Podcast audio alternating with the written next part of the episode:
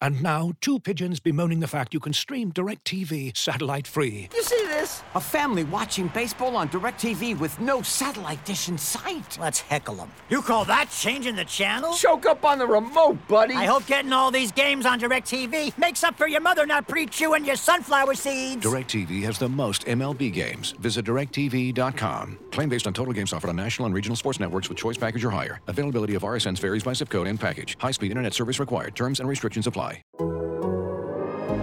The Athletic. Instead of taking up that gym membership that you wouldn't use even if the gyms were open, how's about subscribing to The Athletic for just £4 a month as a New Year's resolution? You'll get unrivaled football coverage with analysis and in-depth features from the very best writers around, exclusive Q&As with Athletic staff and ad-free versions of all of The Athletic's podcasts including this one. Find out more and sign up today at theathletic.com slash totally.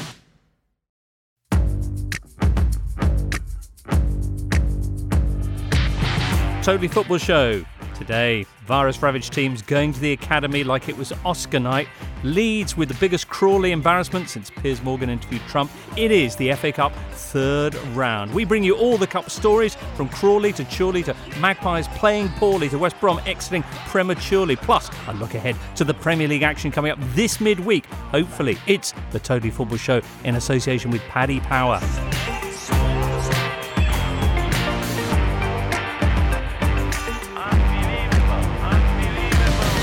Hello there, listener. It's Monday, the 11th of January. How are you doing? Here we go with another Totally Football show. We have with us today Daniel Storey. Hello, Daniel. Hi, James. Sasha Goryunov also joining us. Hi, Sasha. Hi, James. And it's a big welcome to Faye Carruthers. Hello. Faye joins us from her kitchen, but she's in a specially built sound booth. it's so professional, Faye. Well done to you. Thanks very much. I'll take a bow. Uh, how is everybody? It was a fantastic third round of FA Cup action. No. Yeah, I, I, I had fear. I think we all had fears for it with the with the you know an hour before kickoff on the Friday night game. We worried about a kind of Liverpool onslaught that maybe demeaned the competition a little bit through no fault of its own. But I actually think it it survived through it, and yeah, one of the most memorable third round weekends in in quite a while. I think because of partly because of COVID and partly because the football stood above it. Mm. Sunday, in particular, uh, an extraordinary finale to the round with that Newport Brighton game, which we've just finished watching. We also had one of the ultimate big club and non league ground romance of the cup experience type matches in that uh, Spurs Marine 5 thing.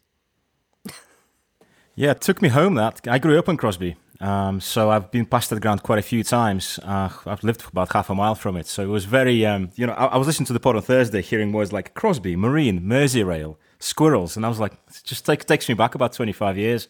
Uh, but for Marine, 5 0, I think, is reasonably respectable. Um, I thought uh, that um, Vinicius uh, was slightly over celebrating those goals. Um, but it was, I, I think it, it, was the occasion in the end for Marine that they hoped it would be, despite the fact there are no fans, because they raised a lot of money as well uh, through those virtual ticket sales. One thing that got me worried, though, was the crowds outside the stadium in these days. I mean, I was worried that the whole FA Cup might go on Thursday once we started getting the news about the uh, COVID results. Uh, fortunately, the Cup survived and it survived. Uh, also, it's great that it survived because you know Marine got the chance um, in the limelight, the biggest uh, game in the history. Mm. As you say, Vinicius pitiless in the face of Marine's aspirations, but I think even though it became a very one-sided game very, very quickly in the first half, it was still so much to enjoy. All the people watching in their back gardens, the air horns, I particularly enjoyed. A 16-year-old scoring on his debut, fantastic, no? The whole thing about it was, was lovely. Jurgen Klopp turning up to watch, obviously with his with his mate, was wonderful. Uh, the prosecco uh, around the ground. Um, I agree with Sasha in terms of you know everybody as the buses uh, turned up. That should have been sorted out. That was utterly utterly ridiculous. Um, but Neil Kengni with that 35 yard out hitting the crossbar early on, I thought, oh, we could have something on here, mm. and that's when all the kind of the trainee plumber and all those kind of things come out. It was uh, it was lovely. You're right. It was almost like a bonfire night vibe to to, to the occasion. You know, everyone clustered in the back gardens. Obviously, prosecco, which we all have. Uh, Vinicius, anyway, after again, he almost opened the scoring for the home side with a first half hat trick. The other goal coming in there uh, from uh, Lucas Moura with a fabulous uh, free kick. And then uh, Alfie Devine. Uh, scoring on his Spurs debut. Uh, excitingly, Jack Pitt-Brooke pointing out that he was actually born two months after Jose Mourinho's special one unveiling at Chelsea. Oh my God, perspective, Claxon. yeah, it made me it, it, made me think, oh, this is my quarter life crisis, and then it made me think two minutes later, no, no, no, this is far nearer my midlife crisis. So that was that was a nice moment. What happens to Marine now? Is that the end of their season? Do you think? Uh, there's going to be discussions about the, that this week about whether seasons are going to be null and voided, uh, i.e., completely scratched, or um, the other option is to kind of merge this season and next season into one season on the basis that maybe you know next winter we may have a a similar issue. So watch this space on that. But yeah, I mean they're certainly not going to finish this season on time because they haven't played football for for weeks and weeks. Mm. Well, best luck to Marine. Let's get a quick check then on the big score lines from this third round of action. Friday, full strength Liverpool beat Villa's kids. 17 year old Louie Barry briefly putting the home side level, but it ended 4 1. Saturday, Sheffield United got their first win since July. West Brom went out to League One Blackpool on penalties. Palace and Newcastle also exited to Wolves and the holders Arsenal. All the other top flight teams going through, though including Leicester, who gave Stoke a 4 0 whipping with a goal of the round from James Justin to open things up. Meanwhile, upsets? Well, uh, League One's Plymouth Argyle and Doncaster put out Championship sides Huddersfield and Blackburn Rovers, and Lancashire part timers Chorley. Whose volunteers had used kettles and hairdryers to stop the pitch from freezing, put out Derby County, which would count as a bigger upset if it hadn't been the Derby County kids. Sunday, though, we did get proper giant killing, as while Man City and Chelsea breezed past their opposition, Birmingham and Morecambe, Crawley of League Two took on Marcelo Bielsa's Leeds and beat them 3 0. Woof. John Yems outthinking FIFA Manager of the Year nominee, Marcelo Bielsa, and coming up with the biggest defeat for a top flight team to a fourth tier side since 1987. Faye. I thought Crawley were, were fantastic for, for, for, this, regardless of the fact that, you know, Leeds were certainly not at their best and Marcelo Bielsa had made seven changes. Uh, you can't take anything away from Crawley. And that first goal was absolutely sensational from Nick Tsaroulla. Um, he managed to get past four Leeds players fantastic shot away as well. And he's it's a really lovely story with him as well. He didn't make it at Spurs. He was out for a good year after having a car crash three or four years ago. So for him to do that on on a stage like the FA Cup third round, I think is fantastic. This was only his seventh game in senior football, and he got very emotional afterwards with Emma Saunders. What swung the game? Was it the three half-time substitutions that Bielsa made to his not full strength team, but still pretty strong? Yeah, I think I think Crawley saw that triple substitution and thought if we carry on doing what we're doing, then you know there's a potential here. there's a sense that Leeds really, maybe or Bielsa really, aren't as fussed as as I think they should have been. You know, I think we've all said that Leeds will probably stay up this season, so the cup was a was a perfect opportunity for for them to bring.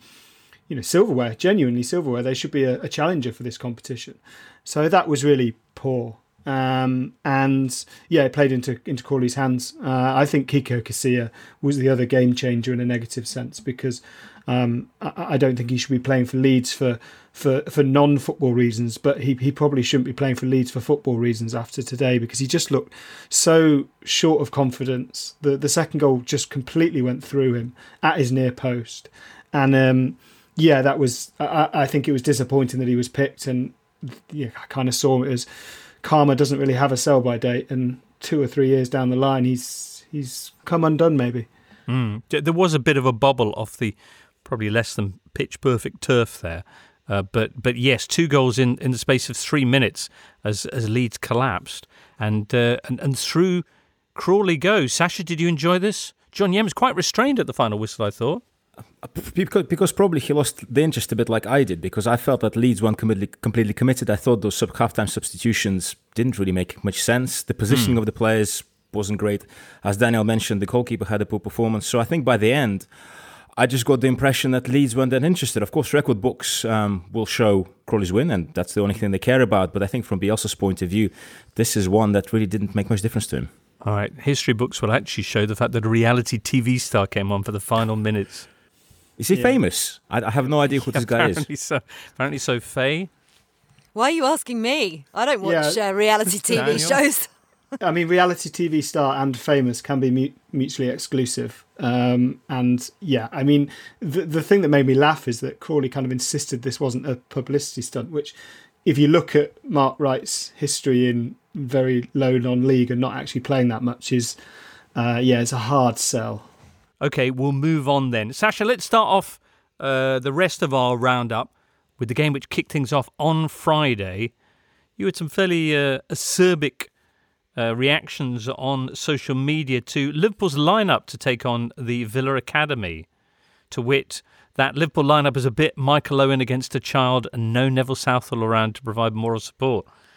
Uh, and then you said this game is just about tolerable as a training match. Uh, but you point out the Villa's under 18s completed more passes in the first half against Liverpool than West Brom did the other week. Of course, we know how that game turned out, don't we?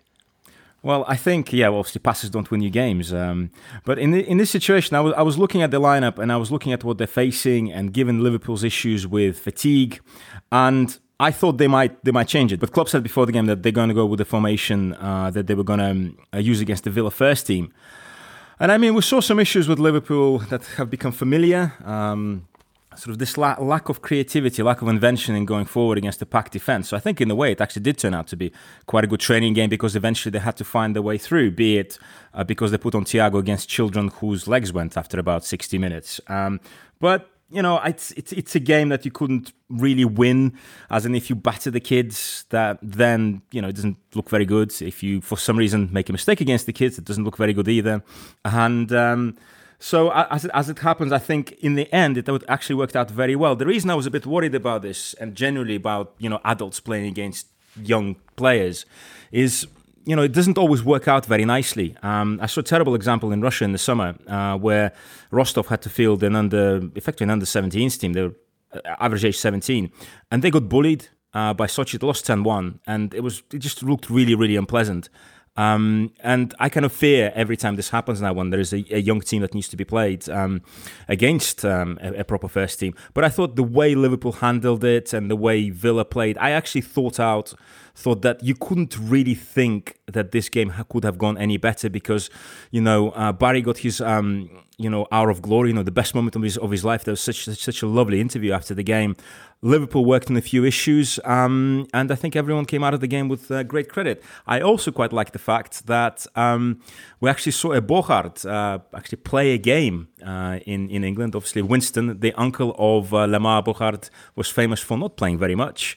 Uh, so uh, good to see that he played, but he actually that wasn't the heaviest defeat for the Bogardes this weekend because uh, they lost 4 1 here. But his brother, uh, Melayro uh, Bogarde, played for Hoffenheim against Schalke at the weekend. Famously, Schalke won for the first time in 30 games 4 0, and that Bogarde had a terrible, terrible game. That's extraordinary that he was involved in that, a game which really will go down in the history books. They were on the verge of equaling the worst ever record for consecutive losses, and they come up with a 4 0 win against Hoffenheim. Amazing. Something we'll be discussing at length in the uh, Totally Football Show European edition out on Tuesday, listener, which would be a relief to you. Uh, all of you saw your teams go through in the FA Cup. Sasha with Liverpool.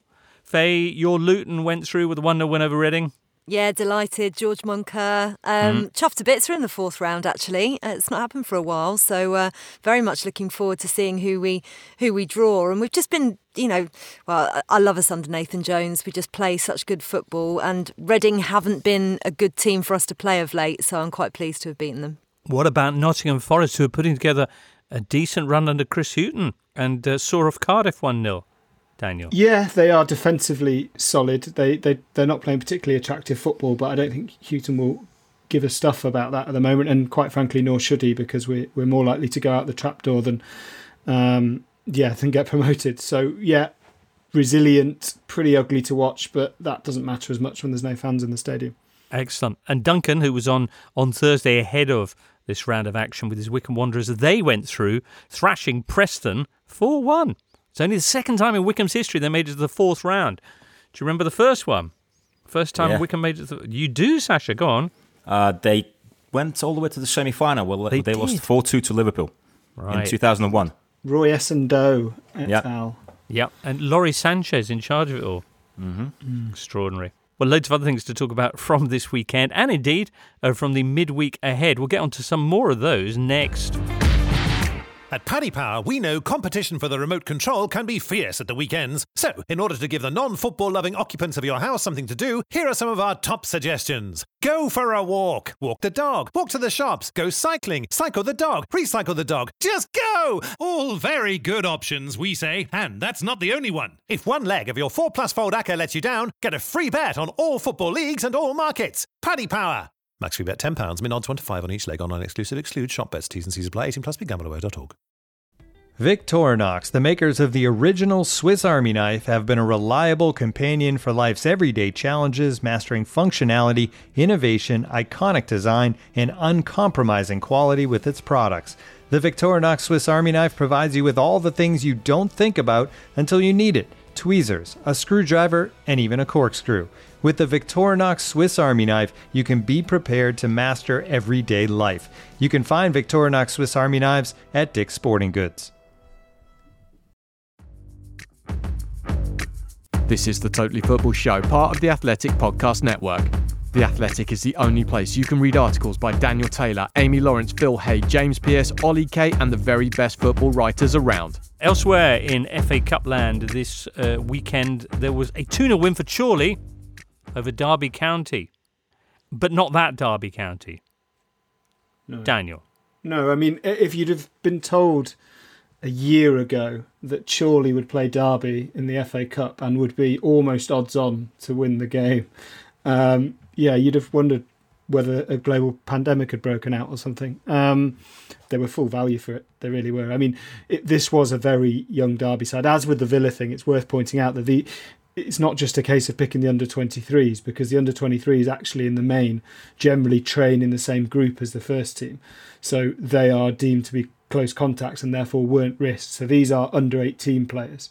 Um, I was actually gutted because there's a guy before lockdown we play Power League and there's a guy we played at, at, at five aside which I, and I missed the game because I was shielding uh, and they played against a, a, kid from Derby's academy who was breathtaking, and he was injured for the game, which is a real shame. I wish I'd, he'd have played because I could have watched him on TV. But yeah, that's the level. It is 16, 17, 18 year olds who are not near the first team, and Chorley were were comfortably too good for them. Brilliant. With with the weekend quite heavily affected thus by the pandemic, with this cup tie and, and, and certainly the the um, the Villa one as well quite significantly falsified by the fact that, that the first team wasn't available, or the second team, or indeed the, the under 23s. And sh- the Shrewsbury um, Southampton game off completely. What's uh, what's a the, the kind of feeling about how the cup stands now, and b what what's the state of play going forward? Is this something that's going to be increasingly a problem for league fixtures as well? Yeah, I mean, I, I think it is. I think it's a, a failure of the. It, it, seems a really Scrooge thing to say after Marine and, and Chorley this weekend, but um, it seems remarkable that, that the relevant bodies couldn't get together and um, agree that playing every single match of every single competition, bar FA Cup replays and, and League Cups semi final second legs, in a month shorter, at a time when a second spike was overwhelmingly likely, was a good idea. Um, and they couldn't extend the season like last time because of the Euros. So yeah, it seems a nonsense, but I think the, they really are trying to do it with spit sawdust and, and cross fingers. Um, that's their that's their main strategy, as far as I can tell. I also have a huge problem with the fact that the football league hasn't really had thorough testing until well just about now. Mm. Um, so and the, in the amount of games that have been called off there, I think it's over fifty now, and I think I mean, in the few days running up to this third round, I was genuinely thinking, well, there's going to be loads of positive tests, loads more postponements, and then you have, well, a, it's not a great situation because you can see that everywhere. Uh, the infection rates are going up. And if you look at the tests from the Football League, I think it was 112 from 3,500. Mm-hmm. So yeah. 1 in 30 players returning positive tests. That's like London levels, uh, which are, I think, apparently at the moment highest in the country. It kind of suggests that there is some, that these bubbles, if if they were even were in place, aren't really quite working. So I had a big problem with the football league clubs mixing with the Premier League players at this stage, and also Premier League clubs going to the football league clubs, because it is my impression, uh, you know, that the protocols aren't quite at the same level. So we're going to see the results of this week's testing, but certainly, um, whilst that while I, I've enjoyed the football, I still have this very much at the back of my mind um, how this will go ahead. And also, you have to bear in mind in this a crumpled up season, lower division clubs going through, they're going to have more games postponed now. So this is going to have a snowball effect, and there is going to be no more room to fit in these fixtures, I think, unless you're literally playing every second day. Mm, that's if the Euros actually take place this summer, which I think at the moment is significantly open to some doubt. No, a kind of pan continental uh, football extravaganza. Whether that the, the, the continent's going to be ready for that in whenever it is June is something we shall have to see. Beyond the fact that the EFL have ramped up the amount of testing, what else do you see happening in the next week or two? Do you think things are going to come back down again, or are they going to get worse? I can only see it getting worse. Um, we've still got the Christmas spikes to to come in. And it's interesting you said, Sasha, that the about the protocols being vastly different. But even though the protocols are supposed, supposedly excellent in the Premier League, we're seeing outbreaks in Premier League clubs as well. And so there's something not working somewhere. I, I know the Premier League made a statement and and, and said that you know they're, they're tightening things up and, and players and managers etc have to you know be much more aware of handshakes and high fives and things like that. Well, that was that kind of went out the window early doors in in June time. You know, that was ignored after game two, I would say, of the restart. So something has to change. I, am not sure a circuit breaker is going to work. As James said, where do, where do you fit these matches into the schedule? You, you just can't. Something has to give. And unfortunately, the authorities don't seem to be collaborating in any way whatsoever, as you say, to try and take something out of the calendar somewhere. But if a circuit breaker doesn't work, what, what else c- can we do? Just plough we on. Stop it. We have to stop again. Hmm. Yeah, that's the only. Like the only thing is, I think that's the only thing that the only major thing that will happen will be a permanent stop. Other than that, as I say, I think they will just try and muddle on and fit games in as they can. You know, Spurs at the start of the season did play Saturday, Tuesday, Thursday, Saturday. It might be that some teams have to do that. But are you saying you think a permanent stop is actually likely this season? No, I don't. I don't think so. I think the Premier League have made that very clear that that, that they're not intending to to, to do that. But, you know, even Steve Bruce came out the other day and said mm. it, it's just getting dangerous now. And I, I, I don't know. I think it, there has to be a review, I think. I think with Steve Bruce as well, there was a haunting interview from him. I literally described as haunting a couple of weeks ago when he was describing everything that Newcastle were going through and how the players were going down like flies and then obviously not, not recovering um, uh, f- from this. But I, what I would say though, it's, it is, it is I think very important to find out why this is happening out now, whether this is a general, you know, the thing in society. Because I have to say, compared to majority of the other leagues, the protocols so far in the Premier League have been working really, really well. Um, I, I, and I, I, think maybe apart from the Bundesliga, because again, you know, compared to the Russian league, the, the, the spikes they've seen there, I mean, the Premier League has done a lot better. So if they can somehow, I don't know, maybe keep everyone at home from now on or something like that, monitor everyone individually. Uh, but if they can get a lid on this, they could perhaps carry on, you know, as they did before. But they need to somehow get lid on this now. Ankle bracelet things. um, right. Okay. Well, fingers crossed then uh, for the future. And uh, well, let's have a quick thought then about one or two more of the big talking points from this weekend. As I mentioned, you had Man City cruising through Chelsea as well with actual goals from uh, Timo Werner all very, very exciting. Uh, Blackpool putting out West Brom on penalties, with Blackpool keeper Chris Maxwell saving three shootout spot kicks, which he said made up for a Christmas spent suffering from coronavirus. And that was a shootout exploit that was matched by Jason Steele of Brighton. Different performances, though, because whereas um, the Blackpool goalkeeper actually kept his team in it with a right. last minute save in extra time. Jason Steele um, kind of air punched the cross that then went in off his defence. It was the worst piece of goalkeeping this weekend, comfortably. Well, Sasha, let's rewind a little bit because this game had been goalless until the 90th minute, uh, partly due to the uh, exploits of Tom King, the Newport keeper. But in the 90th minute, just as we thought we were heading to extra time, there at Rodney Parade, uh, Solly March scores for Brighton and uh, through they go. But oh my goodness, what's happening now? In the 96th minute of the game, a cross comes in.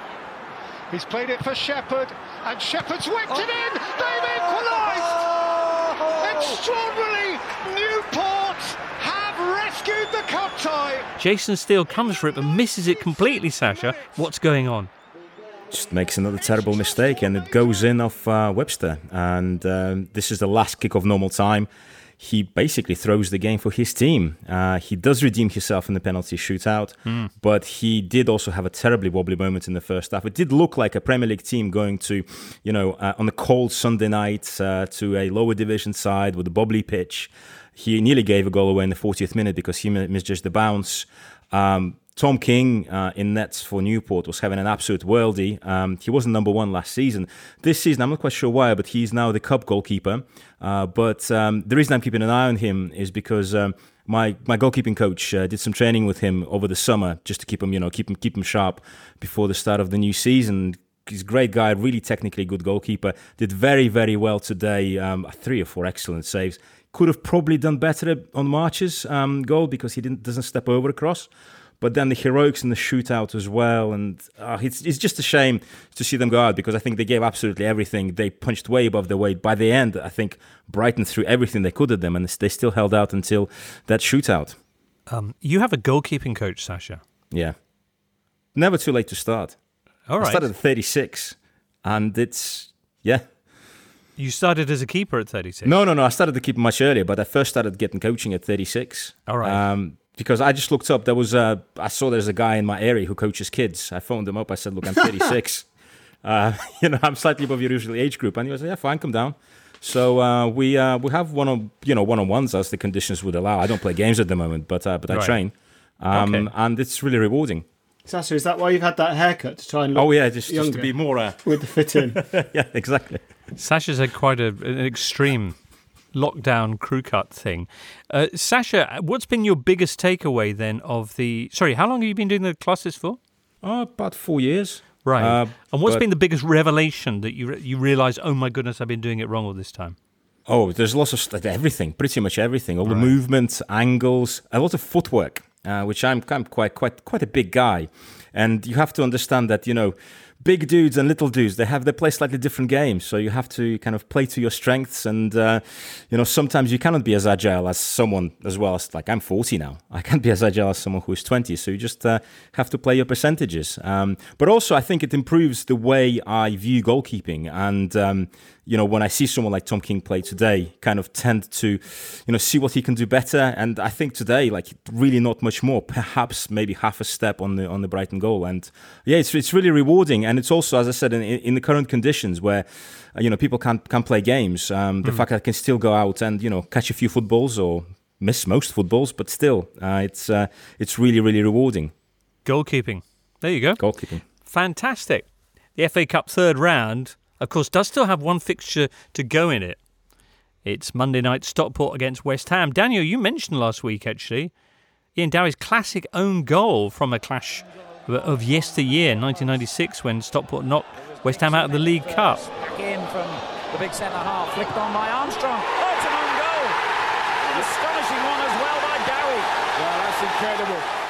It's an extraordinary own goal. It's Yes, it's the second my second favourite own goal behind Chris Brass's, who is the man who kicked the ball into his face and passed his own goalkeeper, um, which is your classic Danny Baker own goals and gaffs video Right. staple. But yes, Dowie's is good because it's it, it to all intents and purposes. If you watched it with the sound down, you'd think it was a brilliant header from a striker for Yes. his for the right team. Has he ever ever offered an explanation as to why he he absolutely lashed it into his own net?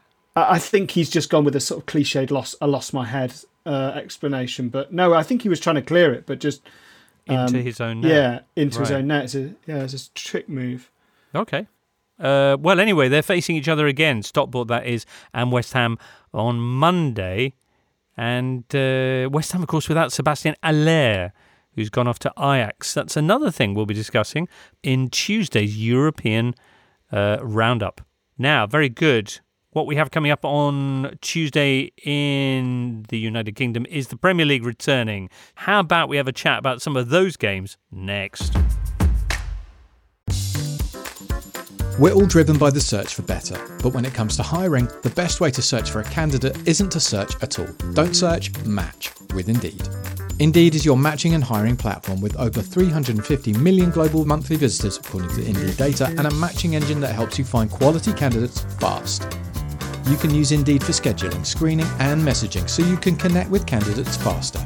And Indeed doesn't just help you hire faster. According to their own survey, 93% of employers agree Indeed delivers the highest quality matches compared to other job sites. Remember the last time you were hiring and how slow and overwhelming it was? Well, you don't need to go through all that again. Join more than 3.5 million businesses worldwide that use Indeed to hire great talent. And because you listen to the Totally Football Show, Indeed is going to give you a $75 sponsored job credit to get your jobs more visibility at Indeed.com slash totally. That's I-N-D-E-E-D dot com slash totally. Terms and conditions apply. Need to hire? You need Indeed at Indeed.com. You're listening to the Totally Football Show, sponsored by Paddy Power. Tuesday at Turf Moor, Man United could go top of the Premier League for the first time in January since Sir Alex Ferguson was in charge of the club. Wow, is that is that as big as it sounds to me, Faye? Sounds pretty big. Um, huh. I mean, and to be honest, all the Ole out brigade will have to Mm. swallow their words a little bit if, if that does happen. But, you know, equally, Burnley don't write them off because they've really improved. They're on a bit of a Burnley bounce at the moment. Three wins and a draw in their last five games. And, you know, I, I wouldn't. I, I think this is going to be quite a cagey tactical affair. Mm. Um, and I didn't think Manchester United were particularly impressive against Watford. I know it was a completely different outfit that they, that they put out, really. But you know, the only person that you would hang your hat on for definite. eh, with a decent performance at the moment would be, or two people actually, Bruno Fernandes and uh, Scott McTominay, who of course scored against Watford Right. uh, for the winner as well. So, and he's having a great season. Burnley also made it through to the fourth round, uh, putting out uh, MK Dons, but on penalties. But as you mentioned, they've been on a, a, a good run of late. Two Premier League wins in a row at Turf Moor as well. Man United with a terrific record away from home. Surely they're going to be back to their swashbuckling best on the road here. But is this going to be a situation where Burnley try to give them the ball and defend deep and not give any space? Is this going to be United finding themselves actually in more, more of a home game than an away game? Um, and is, is, is some fatigue setting in? I mean, Bruno Fernandes against Man City, some of the decision, decision making I thought wasn't the best. I did, I do think the Solskjaer rotated very well and very impressively over Christmas and New Year, uh, which is something, for example, Liverpool haven't been able to do to the same extent. Um, and it's interesting. I, th- I think Burnley could actually be quite an important game to assess where United go next because. So we've seen under Solskjaer, they're very streaky. They get on a roll, and the confidence is there, and you know everyone's, you know, everything's rotating around Bruno Fernandes. But should he dip? Uh, should they slip up against Burnley? Does that then set them on a path of several games where they don't, they don't play that well? And obviously, with Liverpool coming up, uh, I think they have to make sure they keep they, they keep the strong going. And I Mm. think there's actually quite a bit of pressure on them. Crikey. So rather than this being the game which puts them back on top for the first time in January since Sir Alex Ferguson, this could be where it all comes apart, Sasha, you think? it, it- it is it is worth saying that Solskjaer in the you know on Sunday spoke and kind of tried to play down um, the importance of the game and said that he was you know it, it's just another game and so on and so forth almost as if he kind of understands that ahead of the Liverpool game I think he would much prefer to play this Burnley game at a different time I have to say I think it, that a midweek distraction before next weekend is is not entirely what he would have wanted. Um, so yeah, I think I think there is more pressure on the game purely because it comes directly before that. Hmm. And Liverpool with the midweek uh, with no fixture at all, so a big advantage ahead of next weekend's clash. Crikey. I think Ole Gunnar Solskjaer has, has suggested that Pogba, Lindelof, and Shaw are all doubts as well. So it'd be interesting to Mhm. see who he starts. The last meeting between these two clubs ended 2 0 at Old Trafford to, ooh, Burnley. Strokes chin. That was probably the like the lowest point I think United reach, reached before the Bruno Fernandes effect kicked in. Hmm. Lowest point so far, Sasha. Now, Sheffield United taking on Newcastle on Tuesday as well. The Blades, as mentioned, actually won this weekend for the first time in six months. It was 3 2 over Bristol Rovers. Stat a quarter of all Sheffield United's goals this season were scored in that one match. There you go. Oh, and Chris Wilder has now won his 100th game in charge of the Blades with that victory. Newcastle, meanwhile, who they will be facing on Tuesday, lost 2 0 in extra time to Arsenal after a bit of a shocker on Saturday. Daniel, I think you sat through this, didn't you? Yeah, it wasn't good. I mean, it, it, it's interesting because it, it showed to me so much how fans, understandably, but kind of live through the prism of results. Because had Arsenal not won that, you know, had not got the extra time goals and had lost on penalties, this would have been sold as a, a, dreadful performance, rightly so, and a disaster, probably not true. But the fact that they win and, and Smith Rowe has a hand in it again and the kids play does give them that momentum. It really does. But they were awful at times. This was as bad as the, you know, the Burnley game and you know, that run when it looked like Arteta was in real trouble. They were dismal. Andy Carroll should have scored twice. Newcastle played pretty well for them at the moment, but um, yeah, it wasn't. It was not a game to enjoy. What, what did you make of Carroll's performance? He, he had nine of Newcastle's twelve shots, and, and was very very busy. But as you say, there were a couple of pretty huge misses that really could have turned mm. the game. Well, that's that's that's Andy Carroll. If if he if he could do everything, if he could give you a, a, a kind of seven out of ten performance every week and stay fit, brilliant. But he has these highs where he does something magical. You know, the overhead kicks for West Ham and the goal the other week for Newcastle, and then yeah, he just gives away free kicks. He he he he's offside. He there's times when he's kind of jogging to get up with the play and doesn't quite play a part in the attack as he should. But he's a huge handful in the box, and that's kind of all he is at the moment. But the way Newcastle play, actually, I think that works pretty well. It's better than doing the same to Joelinton. But then equally, in that game, he was just, uh, particularly in the first half, just shoot, shooting from anywhere. He wasn't passing the ball. He's getting in great positions, but just shooting from outside the box the whole time. That's just not going to uh, come off against a keeper like Bernd Leno. So uh, I was getting frustrated with him. He had two clear cut chances. It, that game very much was a, a, tale of two strikers not at their best because Aubameyang was the same. I know he eventually got his his goal in the end, um, but I thought you know Newcastle played okay, but there's still seven games without a win. This is this this, this is pretty poor stuff, and they're going to need to really improve against um, Sheffield United, who I know are in a really bad run of form. But actually, when you look at their stats and their performances, although they've lost games, it's all been really tight. It's not been because of bad performances necessarily. They are still, you know, without a lot of players. Um, and actually, I think maybe even though they beat Bristol Rovers, it might give them a little bit of confidence and momentum going forward. But I'm sure Newcastle will have Callum Wilson back, which will which will bolster them. Well, one one thing I would I would add is I think looking at that uh, win for Sheffield United. They did concede from two set pieces. So I think this is where the battering ram of Andy Carroll might be looking at going, hmm, maybe I could have some joy with that. Interesting, because I was wondering if, if you were warming up to say this is where Sheffield United get their first league win of this campaign, but you stopped just short there. Uh, do you know what? I really hope they do. I, I, I, know you're supposed to be very impartial, but mm. I do hope for Chris Wilder's sake that they do get their first win. I think everybody feels like that because they were such a joy last season that everybody's been really disappointed with the season that they've had so far. And they have had a lot of bad luck.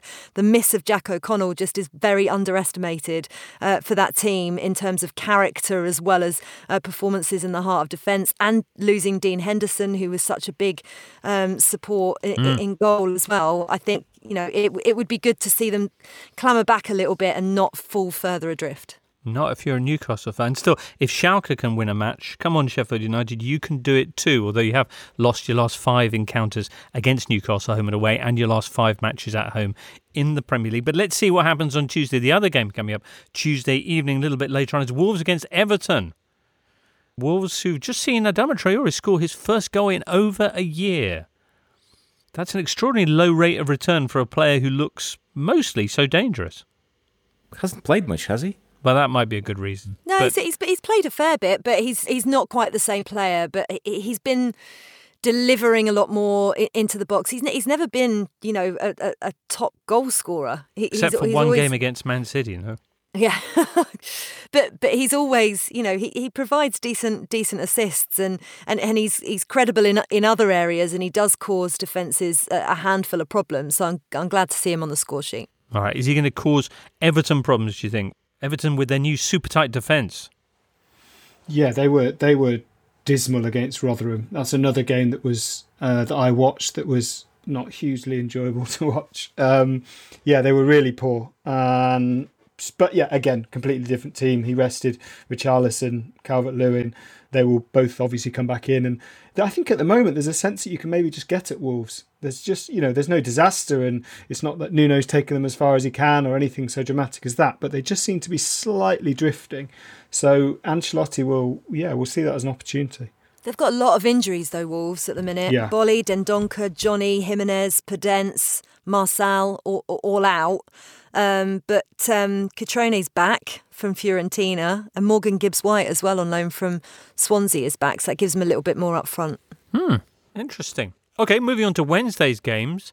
Man City are up against Brighton. Uh, Brighton have lost seven uh, in seven in all competitions against City since coming up to the Premier League in 2017. They lost their last two league meetings with Manchester City, this was last year, uh, by an aggregate score of 9 0.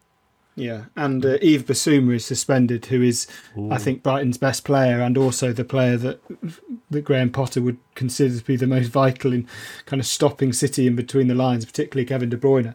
So yeah, that's going to be a huge. Couldn't ask. score a penalty against Newport though. Right. True. Not many could.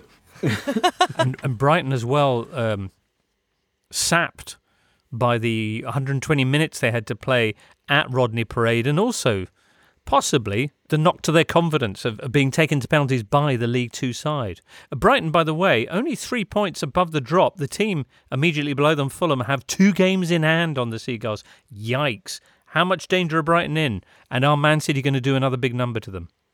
Uh, it was vaguely reassuring to watch Brighton be exactly the same in the FA Cup as they are in the Premier League, which is be quite nice and pleasant to watch, even on a bobbly pitch, and create chances and then almost deliberately fail to score. They're so bad at finishing their chances. More players frustrating. Trossard is frustrating. They've got Percy Tau finally.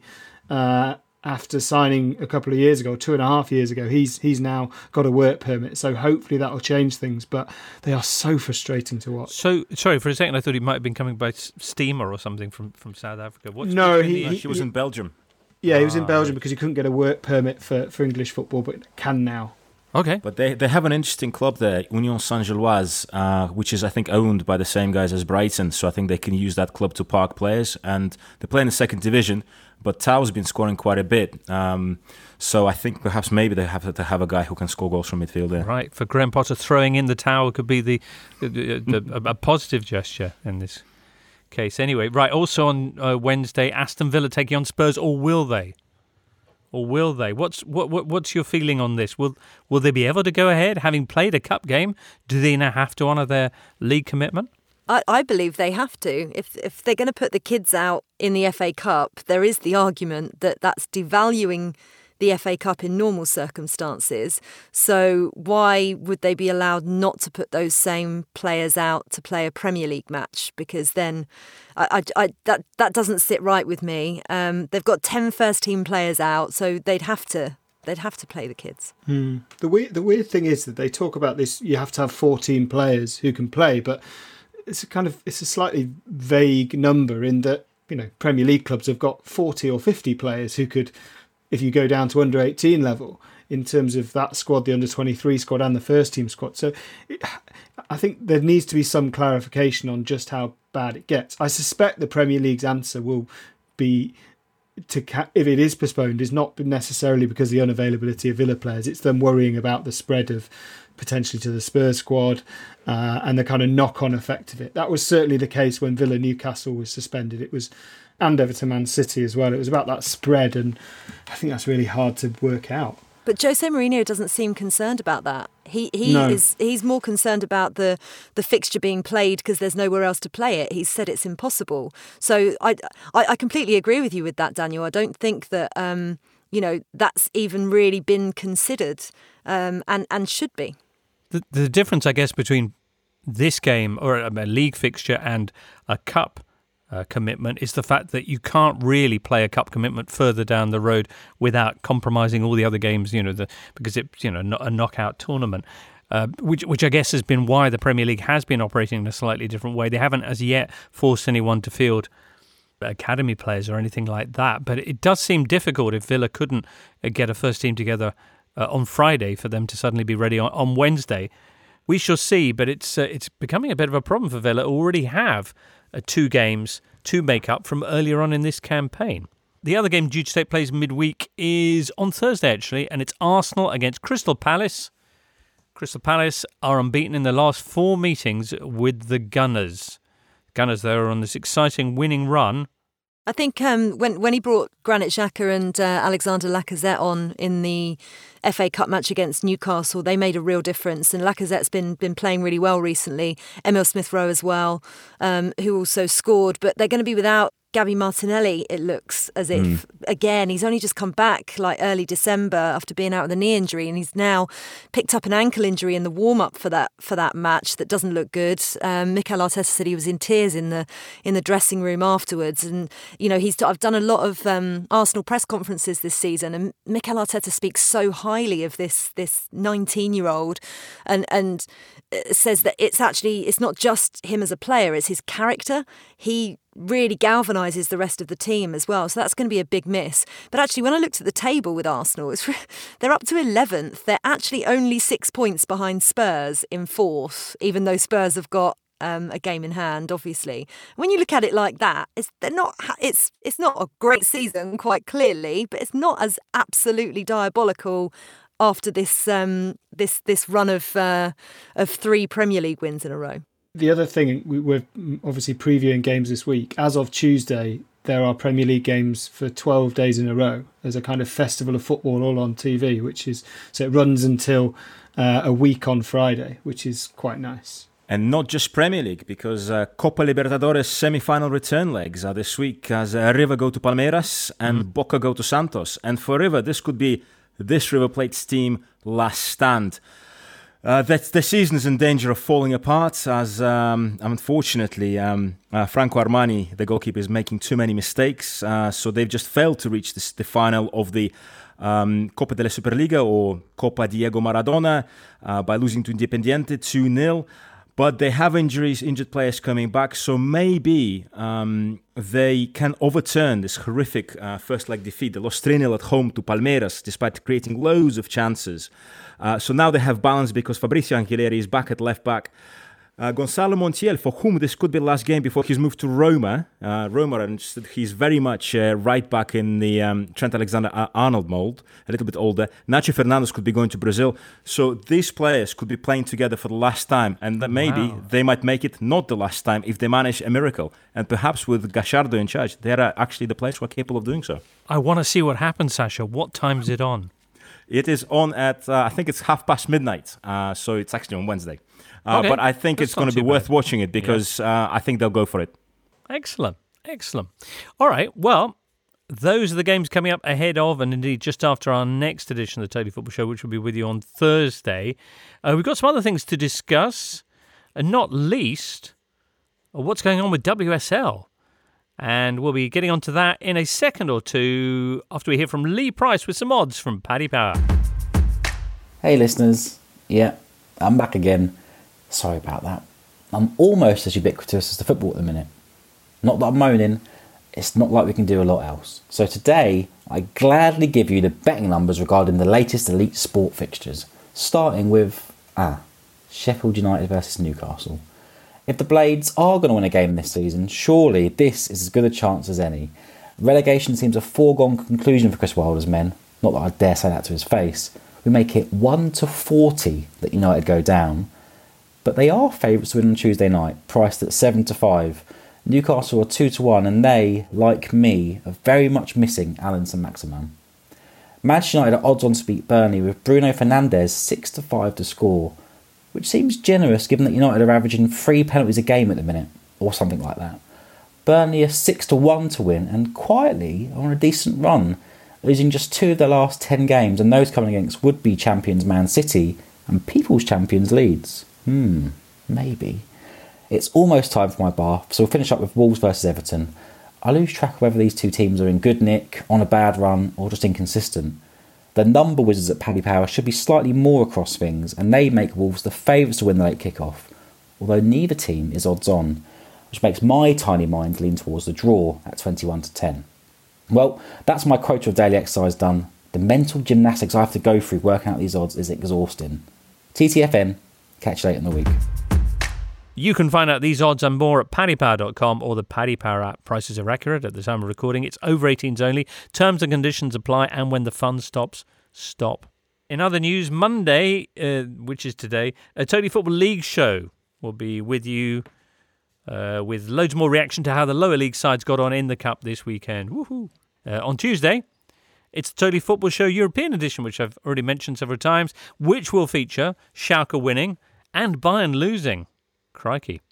And loads of other exciting stories from around Europe too. The Totally Scottish Football Show will be out on Tuesday as well, as will be the Offside Rule WSL edition. Although, Faye, uh, what uh, are they actually going to be talking about in the Offside Rule WSL edition, given that did any games actually take place this weekend? One. Um, Chelsea beat Reading 5 0. Everything else was called off for either COVID or injuries. And the big story in the WSL uh, this past week has been Dubai Gate. Um, A number of WSL players uh, travelling out to Dubai, some for, for legitimate business reasons, others not. Um, approved by clubs. So Arsenal um, and Manchester City and Manchester United uh, said that this was okay. Manchester United manager Casey Stoney has apologised for that. She said that was an er- error of judgment. It, it got a lot of people very upset within, quite rightly, I think, uh, within the WSL because it felt as if there was preferential treatment being given to the bigger clubs because Arsenal were allowed to have their game against Aston Villa postponed. Um, Manchester City were allowed to postpone their game against West Ham as a reason as well. Mhm. Um, and there were other teams who had um, players still recovering from COVID, i.e., um, Everton, who couldn't field um, enough players. They were then allowed to to have their game postponed, and so Birmingham were upset because they didn't have enough players uh, due to injury. So they actually decided in the end to pull out of their game against Tottenham. And so that goes to a tribunal because they're technically not allowed to do that. But I'm, I'm sure their argument will be that other teams were able to do it when they they couldn't field 14 players. Right. Um, and the whole situation has just got a little bit farcical, and I think probably could have been handled a lot better. Well, I'm quite surprised that they were able to make this trip over the Christmas break when the lockdown was essentially getting uh, tightened quite significantly. And uh, as, as you were mentioning, they've come back with positive COVID tests, having uh, well, having essentially picked it up there on this trip. Is that right? Yeah, so four Manchester City players um, tested positive for COVID. One Arsenal player, but then that Arsenal player had been in contact with with, with other Arsenal players. Um, however, they haven't broken any rules because the government have not been um, strict with what they're saying. They're just saying they are guidelines. Um, and this is where the problem lies because we're now nine months into this pandemic and everybody has found ways of finding loopholes around these guidelines. And so, unless the government actually turn around and say you cannot travel, or if you travel, you must self isolate when you get a quarantine when you get to wherever you're going, and quarantine if you're coming back into the UK, which Mm. many other countries do, we're going to continue to have these problems because players will always be able to say, if they were given permission from their clubs, that they didn't break any rules.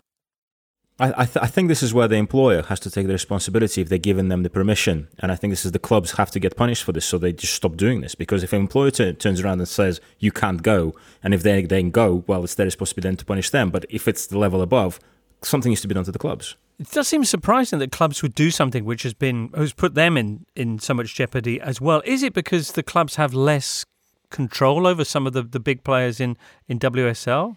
No, it's very di- it's very different. I, I I think they've just not thought it through. I think they've they've they've just thought, oh yeah, the players need a break. Everybody is so confused with the government guidelines. Yeah, I don't think Anybody anyone's with confused about the idea that flying off to Dubai was a good idea at Christmas. Well, I, I listen, James. I agree with you one hundred percent on that. But you know, equally, I, I do think some people are choosing to selectively pick rules that they will adhere to, Hmm. um, and it suits a lot of people. You know, that that there are high-profile people who've gone out, off on holiday. The most stupid thing about this kind of thing is that they're posting it all over social media. You're just thinking, okay, so you either don't think that this is perhaps a grave error of judgment, or you don't care. Either of which is a problem.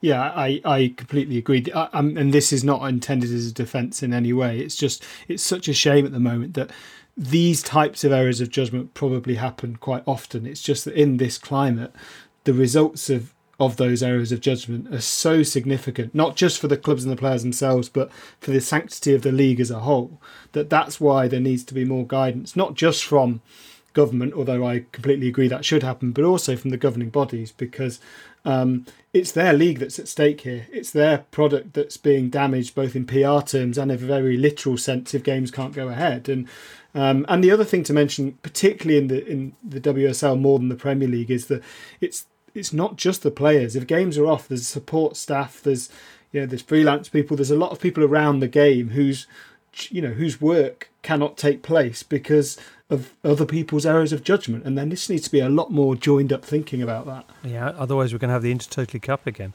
I think. Yeah, exactly. We, have all got used to the idea that football can sail on through the pandemic, but uh, this weekend has been a, a slight reminder of how precarious the whole thing is. So yeah, fingers crossed.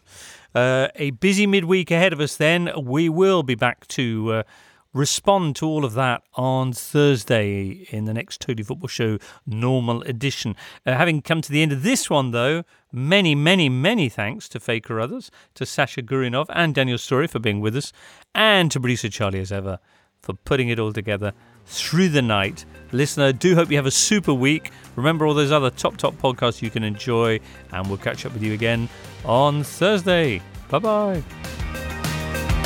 You've been listening to the Totally Football Show, part of the Athletic Podcast Network. Keep up to date with everything Totally at thetotallyfootballshow.com and follow us at The Totally Show on Twitter and Insta. Check out all of the Athletics football podcasts on Apple, Spotify, and all the usual places, or listen ad free on the Athletic app. The Totally Football Show is a Muddy Knees Media production and sponsored by Paddy Power.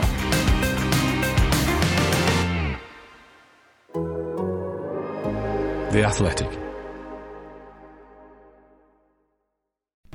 As you've probably heard by now, we've teamed up with BetMGM this season. We'll be using BetMGM lines to make all of our picks, and we'll have special offers for our listeners each week. If you haven't signed up for BetMGM yet, use bonus code The Athletic, and you'll get a one-year subscription to The Athletic plus up to a $1,500 first bet offer on your first wager with BetMGM. Here's how it works. Download the BetMGM app and sign up using bonus code The Athletic. Make your first deposit of at least $10. Place your first bet on any game and claim your voucher for a one year subscription to The Athletic. See BetMGM.com for terms. U.S. promotional offers not available in D.C., Mississippi, New York, Nevada, Ontario, or Puerto Rico. Gambling problem? Call 1-800-GAMBLER. Available in the U.S. Call 877-8-HOPE-NY or text HOPE-NY 467-369 in New York. Call 1-800-NEXT-STEP in Arizona. 1-800-327-5050 in Massachusetts. 1-800-BETS-OFF in Iowa. 1-800-270-7117 for confidential help in Michigan. 1-800-981-0023 in Puerto Rico. First bet offer for new customers only in partnership with Kansas Crossing Casino and Hotel. Don't forget, if you haven't signed up for BetMGM yet, use bonus code The Athletic, and you'll get a one-year subscription to The Athletic, plus up to a $1,500 first bet offer on your first wager.